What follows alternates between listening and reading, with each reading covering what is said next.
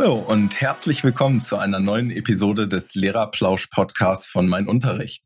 Mein Name ist Dennis und mir zugeschaltet ist die leicht erkältete Nele. Hallo Nele.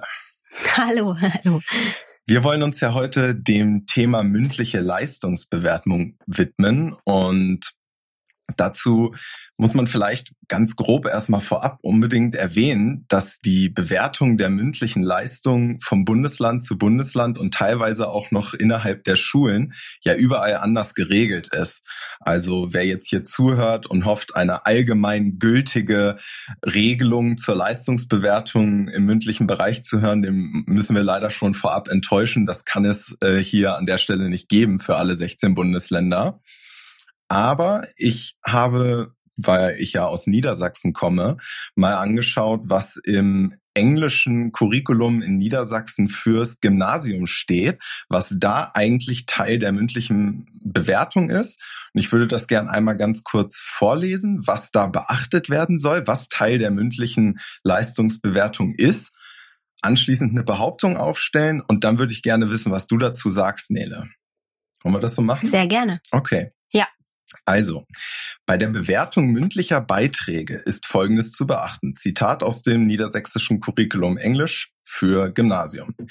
Die Verständlichkeit der Aussage, die Verwendung von adressatengerechten, situationsangemessenen und themenspezifischen Redemitteln, die Länge und Komplexität der Äußerung, die erfolgreiche Beteiligung an Dialogen, das anschauliche und verständliche Präsentieren von Inhalten, und zuletzt die Spontanität und Originalität des sprachlichen Agierens und Reagierens.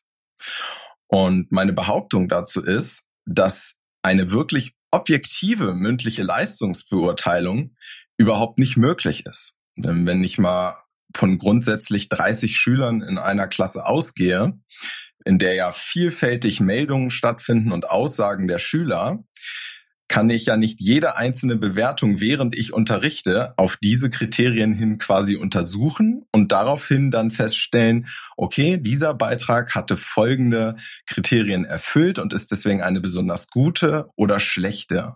Und wenn das meiner Meinung nach ja nicht möglich ist, ist eine objektive mündliche Leistungsbeurteilung in Wirklichkeit auch nicht möglich. Was meinst du dazu? Hm. Also ich gebe dir da eingeschränkt recht. Mhm. Ich kann mir vorstellen, dass man nie auf eine hundertprozentige äh, Objektivität kommen kann. Gerade im Sprachunterricht, weil ähm, sich da einige ja auch nicht trauen, sich zu melden. Ähm, wir sind ja da jetzt quasi in, auch in dem Bereich der mündlichen Mitarbeit, was ja quasi nur ein Unterpunkt von mündlicher Leistungsbewertung ist. Mhm. Ähm, äh, was ich da als Praxisbeispiel habe, was ich im Geschichtsunterricht genutzt habe, um eben irgendwie die mündliche Mitarbeit bewerten zu können, was dann auch schnell ging, weil du vollkommen recht hast, man hat nicht die Zeit, sich zu jedem Schüler dann Notizen zu machen, ausführlich. Der hat da jetzt äh, sachgemäß und fachgerecht und total intelligent geantwortet. Mhm. Ähm, ich hatte quasi dann für jede Unterrichtsstunde eine Tabelle.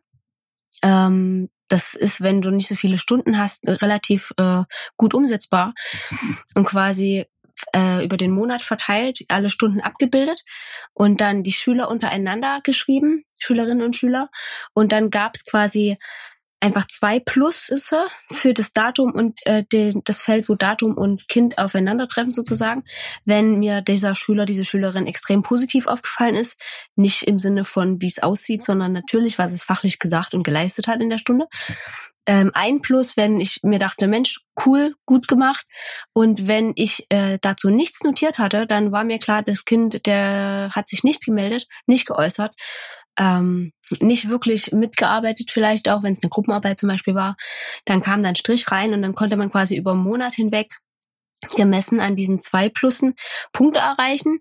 Und dann kann man ja wieder, und dieser, zu dieser Punktetabelle komme ich jetzt äh, in der Folge auf jeden Fall nochmal öfter, in seine Tabelle schauen und dann ganz transparent sagen, pass auf, du hast diesen Monat so und so viele Punkte erreicht, dafür gibt's äh, mündliche Note für den Monat XY, äh, meinetwegen eine 2. Und mhm. ähm, ich glaube, wenn man das gut transparent macht, dann kann man das auch vorher schön ja als als Regel quasi aufstellen und dann wissen die auch genau, okay, gut, ich habe halt mich nicht gemeldet und ich habe auch nicht wirklich mitgemacht, dann ist logisch, dass ich mündlich eine 4 habe. Mhm. Aber, Aber das ist, wie gesagt, gerade nur ein Beispiel aus der Mitarbeit. Mhm, aber sind denn nicht letztendlich, wenn ich jetzt nochmal dagegen spreche, die Plusse, die du mhm. da machst, auch nur eine, ein subjektives Gefühl, was du im Unterricht eben hattest, wie viel da gekommen ist oder nicht? Also ähm, du machst das ja, es ist ja auch praxisfern, das jetzt wirklich konkret Kriterien geleitet für alle seine Schüler zu machen. Das ist ja gar nicht leistbar. Aber letztendlich dadurch, genau, dass also man das ja nicht tut, wird es ja wieder auch subjektiv, oder? Ja, wie, wie schon gesagt, das äh, hundertprozentige äh, Objektive kriegst du, glaube ich, mit jeder Tabelle und jedem Punktewert und jeder Transparenz trotzdem nicht irgend, also nicht hin, weil ja. ich glaube, jede Lehrkraft würde mit dieser Tabelle auch anders dann arbeiten. Aber ähm, da sollte man halt so ein bisschen schauen auch, logisch, wie die, wie die Schülerinnen und Schüler drauf sind. Also wenn das jemand ist, der sich 20 Mal meldet, davon kommt aber 10 Mal die Frage, dass er auf Toilette muss, dann sollte man schon realistisch einschätzen, dass das keine zwei Pluses sind. Ja. ähm, aber es ist halt ein Hilfsmittel, ein mögliches, was auf jeden Fall objektiver macht, als wenn ich nur Pi mal Daumen überlege am Ende des Monats, auch äh, der, ja, das äh, kann schon auch eine, äh, weiß ich nicht, zwei sein.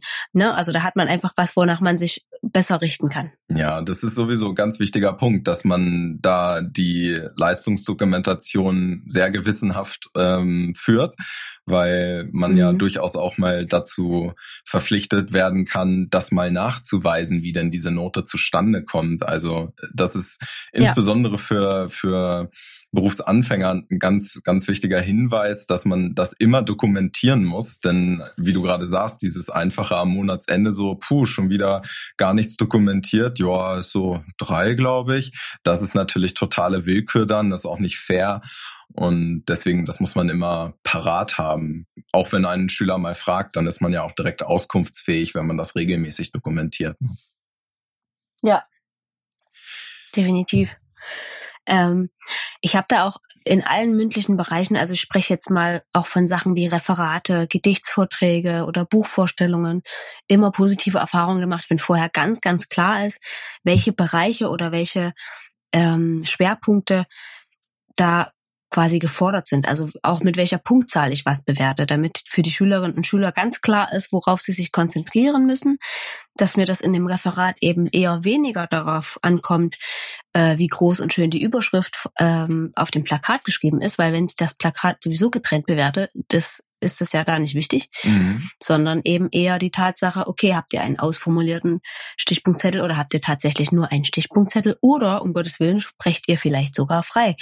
Ähm, das sind halt alles äh, Sachen, die man aber vorher kommunizieren muss. Also ich selber habe das auch als Schülerin als extrem unfair empfunden, wenn Referate stattfanden oder Gedichtsvorträge und dann wurde einfach irgendeine Note in den Raum gesagt, abgesehen davon, dass man heutzutage Datenschutzachtung die Noten eigentlich gar nicht mehr laut sagen darf, sondern das den Schülerinnen und Schülern im Nachgang einzeln mhm. sagen sollte, weil das eben nicht alle im Raum was angeht, welche Note jemand hat, egal ob gut oder schlecht. Also laut eine Eins zu sagen, ist deswegen nicht besser oder schlechter. Laut Datenschutz darf ich es gar nicht machen. Hinweis.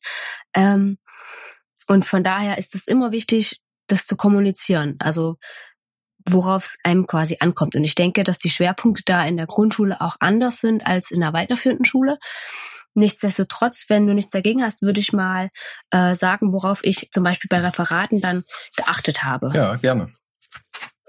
Also wenn ihr das hier blättern hört, ihr Lieben, das ist das Notizbuch aus dem letzten Schuljahr. Ich schreibe mir das dann gerne bei solchen Sachen immer händisch nochmal auf. Und äh, die Bereiche, die ich in den Referaten quasi bewertet habe, waren Inhalt, Gliederung, der Vortrag an sich, also das mündliche sich äußern und ähm, zu einem ganz kleinen Punktesatz äh, auch die Veranschaulichung, wenn eben das Plakat nicht separat bewertet wurde. Und in den jeweiligen Bereichen gab es immer fünf Punkte. Das heißt, wenn ich jetzt nur Inhaltgliederung Vortrag nehme, dann sind das 15 Punkte, all dieweil ähm, das in der Grundschule ja erst losgeht mit dem Referate halten. Wenn das dann die weiterführende Schule ist oder eben eine zum Beispiel sehr pfiffige Klasse, dann würde ich auf die Vortragsweise äh, mehr Punkte geben, um da eben den Schwerpunkt zu setzen, so dass man in Summe auf 15 Punkte käme, was man ja dann wieder in der Punktetabelle nachschauen kann, je nachdem, wenn es Abzüge gab. Ähm, wo die Kinder dann bei welcher Note sie landen. Und man muss sich vorher überlegen, wenn da jetzt ein Fehler passiert oder was fehlt von den Unterpunkten, die ich gleich nennen werde, ob man dann einen ganzen Punkt abzieht oder einen halben. Diese Stränge würde ich dann aber auf alle Fälle durchziehen durch alle Referate, die man hört, weil sonst wird's wieder unfair. Und ähm, ich kann nicht bei jemandem, der übelst toll und gut und fleißig ist, nur einen halben Punkt abziehen und jemand anderes, der aber die gleiche Aufgabe im Endeffekt hatte, äh, kriegt ganze Punkte abgezogen. Das ist einfach dann nicht, äh, nicht schön und so sollte man es nicht machen. Im Inhalt habe ich dann solche Unterpunkte wie Themenerschließung, Bezug zu bereits Bekannten und Auswahl ähm, der, der ganz erarbeiteten Sachen und auch den zeitlichen Umfang. Zusätzlich noch das Sachwissen. Das kommt eben drauf an, was es für ein Thema ist. Wenn das jetzt Kreatives ist, würde ich das vielleicht sogar rausnehmen. Aber im Sachunterricht zum Beispiel ähm, passt das sehr gut rein. In der Gliederung, logisch, äh, wie ist es aufgebaut? Hat man es transparent gemacht für den Zuhörer? ähm, und den Anfang und den Schluss. Also solche einleitenden und ausleitenden Sätze, mhm. dass sie das einfach dann drauf haben, dass das nicht so ist von wegen, ich gehe vor an die Tafel, nehme meinen Zettel und spreche und die Zuhörer denken, ja, mit wem redet er denn? Oder sie. Und bei der Vortragsweise ähm, geht es einerseits darum, ist das jetzt sehr frei oder eher sehr äh, Stichwortzettel abhängig? Wie ist die Lautstärke, das Tempo, die sprachliche Genauigkeit und wird das Publikum angeschaut. Also ähm, ich versuche da den Schülerinnen und Schülern schon beizubringen, dass selbst wenn ich meine Notizzelle noch brauche, es immer einen Moment gibt, wo ich mal ins Publikum sozusagen schauen kann, ja. ähm, so dass da wirklich auch eine Verknüpfung stattfinden kann und dass die auch das Gefühl haben, ah okay, uns wird hier was erzählt mhm. und nicht äh, zum Beispiel der Lehrkraft. Es gibt ja auch Kinder, die schauen beim Vortrag, egal ob das Gedichtsvortrag, Buchvorstellung oder eben wirklich ein Referat ist, immer zur Lehrperson und darum geht's ja nicht. Na? Ja, nicht für, nicht für dich, genau. aber für die Schülerin oder den Schüler ja schon, denn du bist ja die, die es am Ende bewertet. Deswegen kann ich das, sage ich mal, aus deren Perspektive schon nachvollziehen. Ne? Genau, aber ich möchte ihnen eben beibringen, dass es eben um die Mehrheit im Raum ja, äh, geht und das ist eben die Schülerschaft. Mhm. Ja, das ist so das, worauf ich da im Referat achte und ähm, das erkläre ich denen auch im Vorgang genauso und äh, gebe dann auch immer rein, wie viele Minuten sie sprechen sollen, damit wirklich auch die Punkte beim Inhalt äh, zustande kommen können. Also mir nützt das ja nichts wirklich, wenn da nur zwei Minuten gesprochen werden.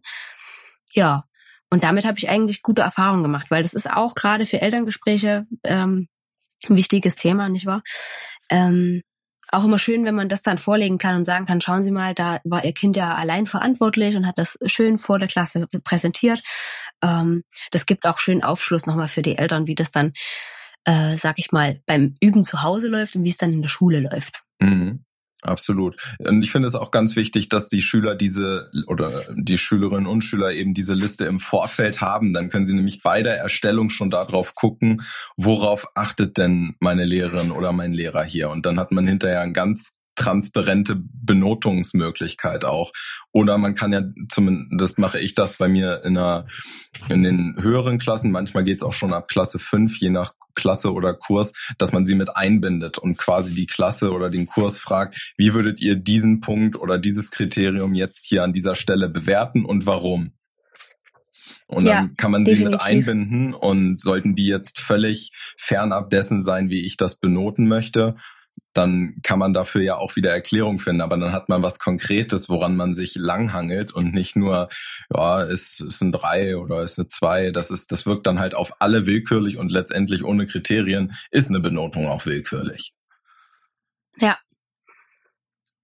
Definitiv. Also ich, ich muss auch sagen, dass das ähm, was ist, wo jeder für sich die Stellschrauben finden muss, weil zum Beispiel kann ich ja Aussprache und äh, oder sprachliche Fertigkeit in einer Klasse, wo ich viele Kinder habe, die Deutsch als Zweitsprache haben, mhm. äh, nicht genauso bewerten oder nicht so genauso streng Punkte abziehen, wie das eben in einer anderen Klasse laufen würde, wo ich vielleicht nur Muttersprachler habe. Ja. Ähm, da würde ich auch nochmal drin unterscheiden, weil sonst ist es auch wieder unfair. Ne? Also man muss ja immer von dem Können und Nicht-Können ausgehen. Da hat halt jedes, äh, jede Klasse so unterschiedliche Talente und auch jedes Kind wiederum. Von daher ähm, würde ich das unterscheiden und sollte ich jetzt zum Beispiel eine Klasse haben, wo jetzt vielleicht nur ein Kind mit äh, Migrationshintergrund ist, ähm, dann würde ich das auch den Kindern so kommunizieren. Passt auf, wir haben den Bereich in der Bewertung, aber ihr wisst, ähm, hier ähm, fällt es ihm oder ihr ein bisschen schwerer. Und ich möchte euch vorher sagen, dass ich das da anders bewerte. Einfach, dass das klar ist. Genauso wie andere in anderen Bereichen vielleicht äh, geholfen wird. Es gibt immer Kinder, die zum Beispiel in Sport keine Note bekommen. Aus vielen Gründen. Es gibt immer Kinder, die ähm, irgendeinen Nachteilsausgleich irgendwo anders haben, was man so genau natürlich nicht laut sagt, aber dass man wirklich ähm, da schon mal Verständnis für schafft äh, das hat zumindest bei den Kindern, die ich so hatte, dann auch immer geklappt. Also die waren dann auch immer stolz und wenn die dann Feedback gegeben haben, nachdem so eine Leistung vonstatten ging, ähm, dann haben die das wirklich richtig geäußert. Ja, ich weiß ja, das fällt ja nicht so leicht, aber ich fand, du hast das ganz toll gemacht oder ähm, ich finde super, dass du dich getraut hast. Also solche Sachen. Mhm. Und ähm, ich finde es total wichtig, dass das dann auch nochmal im Kopf der Lehrkraft ist und nicht ähm, dann alle über einen Kamm zu scheren. Also Tabelle ja, Transparenz ja, aber dann trotzdem nochmal überlegen, passt das auf die Kinder? Ja, genau, das ist nämlich so ein Punkt. Du sagtest ja gerade, gebe ich dann einen halben oder einen Punkt Abzug, wenn irgendwas nicht so läuft, wie es quasi idealerweise laufen sollte. Dann im Sinne der mhm. Gleichbehandlung, das finde ich auch absolut richtig, so muss das auch sein. Aber häufig ist es auch so, dass es eben nicht primär um Gleichbehandlung dann geht, wenn ich zum Beispiel ich denke mir das jetzt aus, eine Schülerin habe, die generell sehr still ist, sich kaum traut, was zu sagen und es äh, hm. geht Richtung Zeugnisse, es sieht alles ein bisschen schwierig aus in dem Fach und die traut sich jetzt ich mache ein Referat. Was für eine Schülerin, mhm. die kaum etwas sagt, eher introvertierter ist, ja ein großer Schritt ist.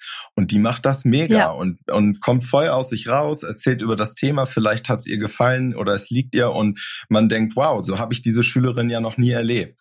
Mal so als Beispiel. Dann bin mhm. ich sage ich mal, auf pädagogischer Ebene eigentlich viel eher unterwegs, diese Note dann zu finden. Natürlich immer noch anhand der Kriterien und so weiter.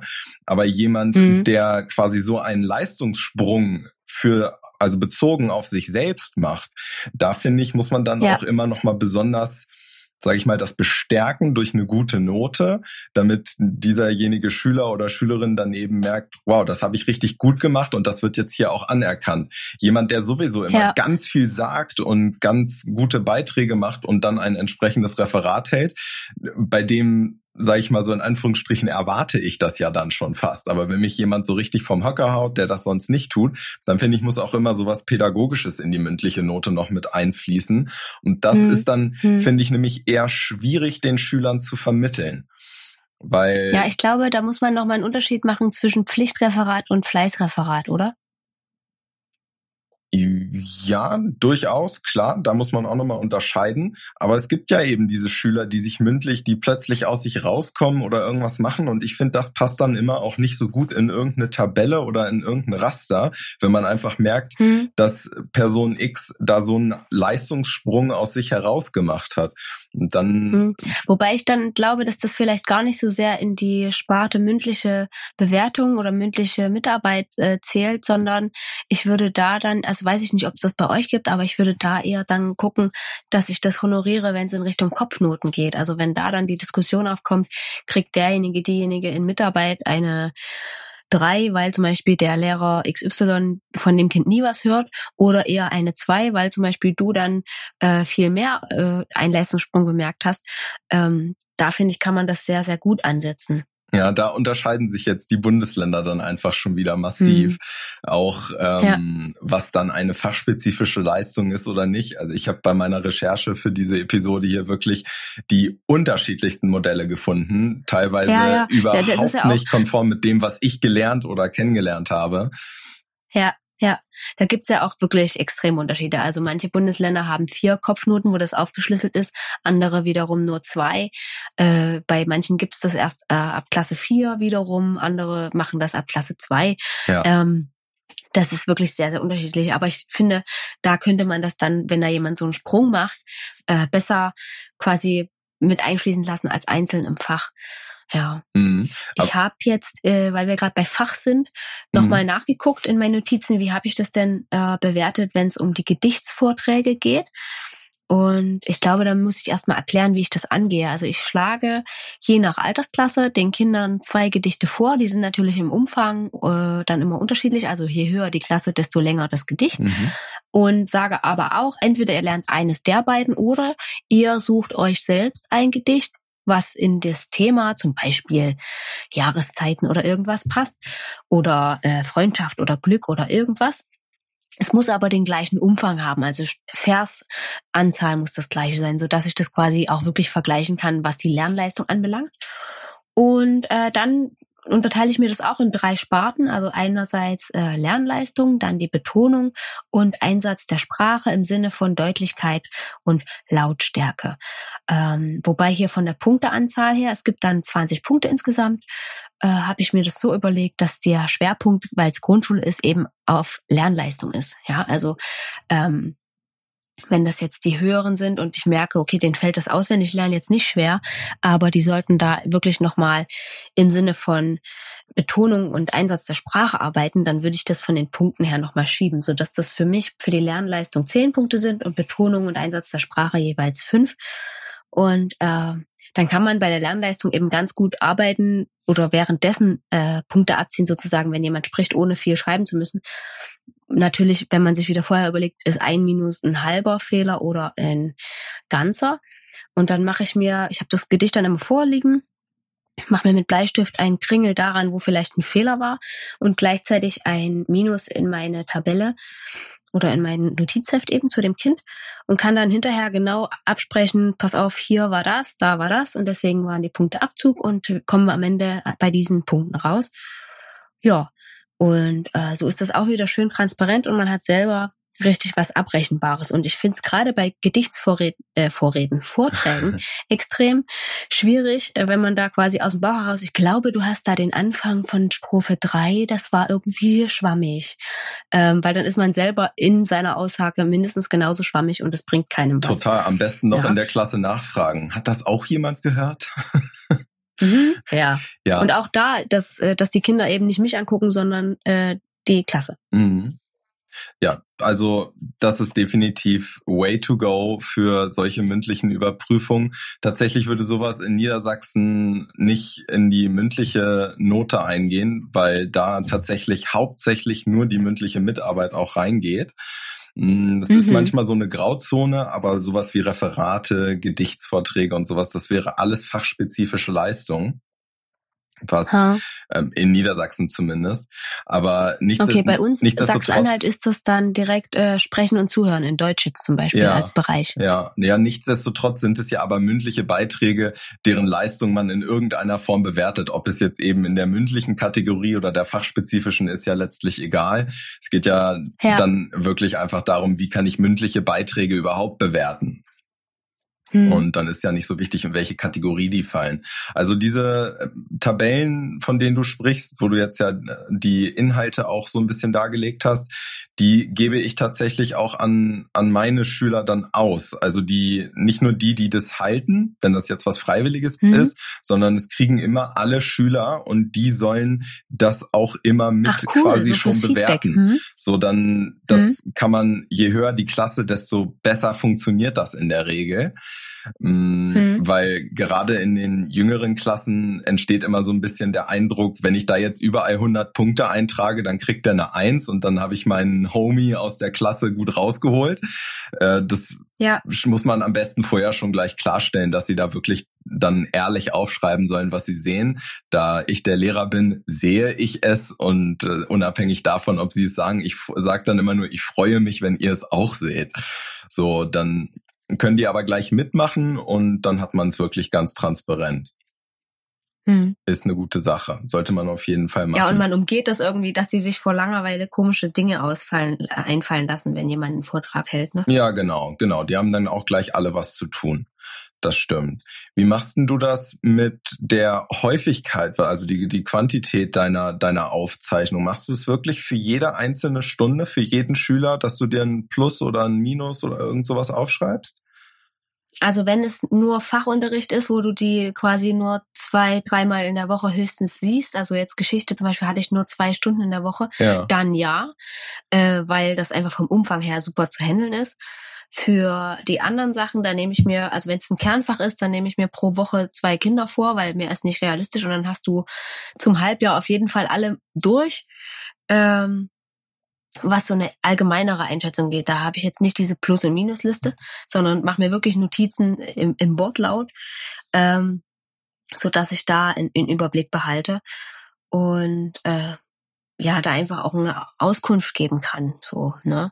Mhm. Wenn mir da zwischendurch nochmal jemand äh, sehr positiv oder negativ auffällt, dann kann ich einfach das Kind aufblättern und da das ergänzen was, mit dem Datum, was mir da aufgefallen ist von der Entwicklung her, ähm, weil man es eben dann viel öfter in der Woche sieht. Ähm, ich kann mir aber vorstellen, dass das eben mh, mit der Tabelle dann äh, hinkt, wenn es so viele Stunden sind. Wenn es nur wenige Stunden sind, fand ich das einfach äh, schön auch für einen Überblick. Und dann, ähm, ja, hat es einfach schnell funktioniert, weil du, wenn du zum Beispiel fünf Minuten Pause hast oder zehn Minuten Pause, um in den nächsten Raum zu kommen, dann geht das einfach sehr, sehr schnell. Ja. Daran muss man eben auch mal denken, weil am Ende des Tages kann ich nicht mehr sagen, wie die Kinder sich in der ersten Stunde verhalten Absolut haben. Absolut also nicht. Man muss es sofort machen.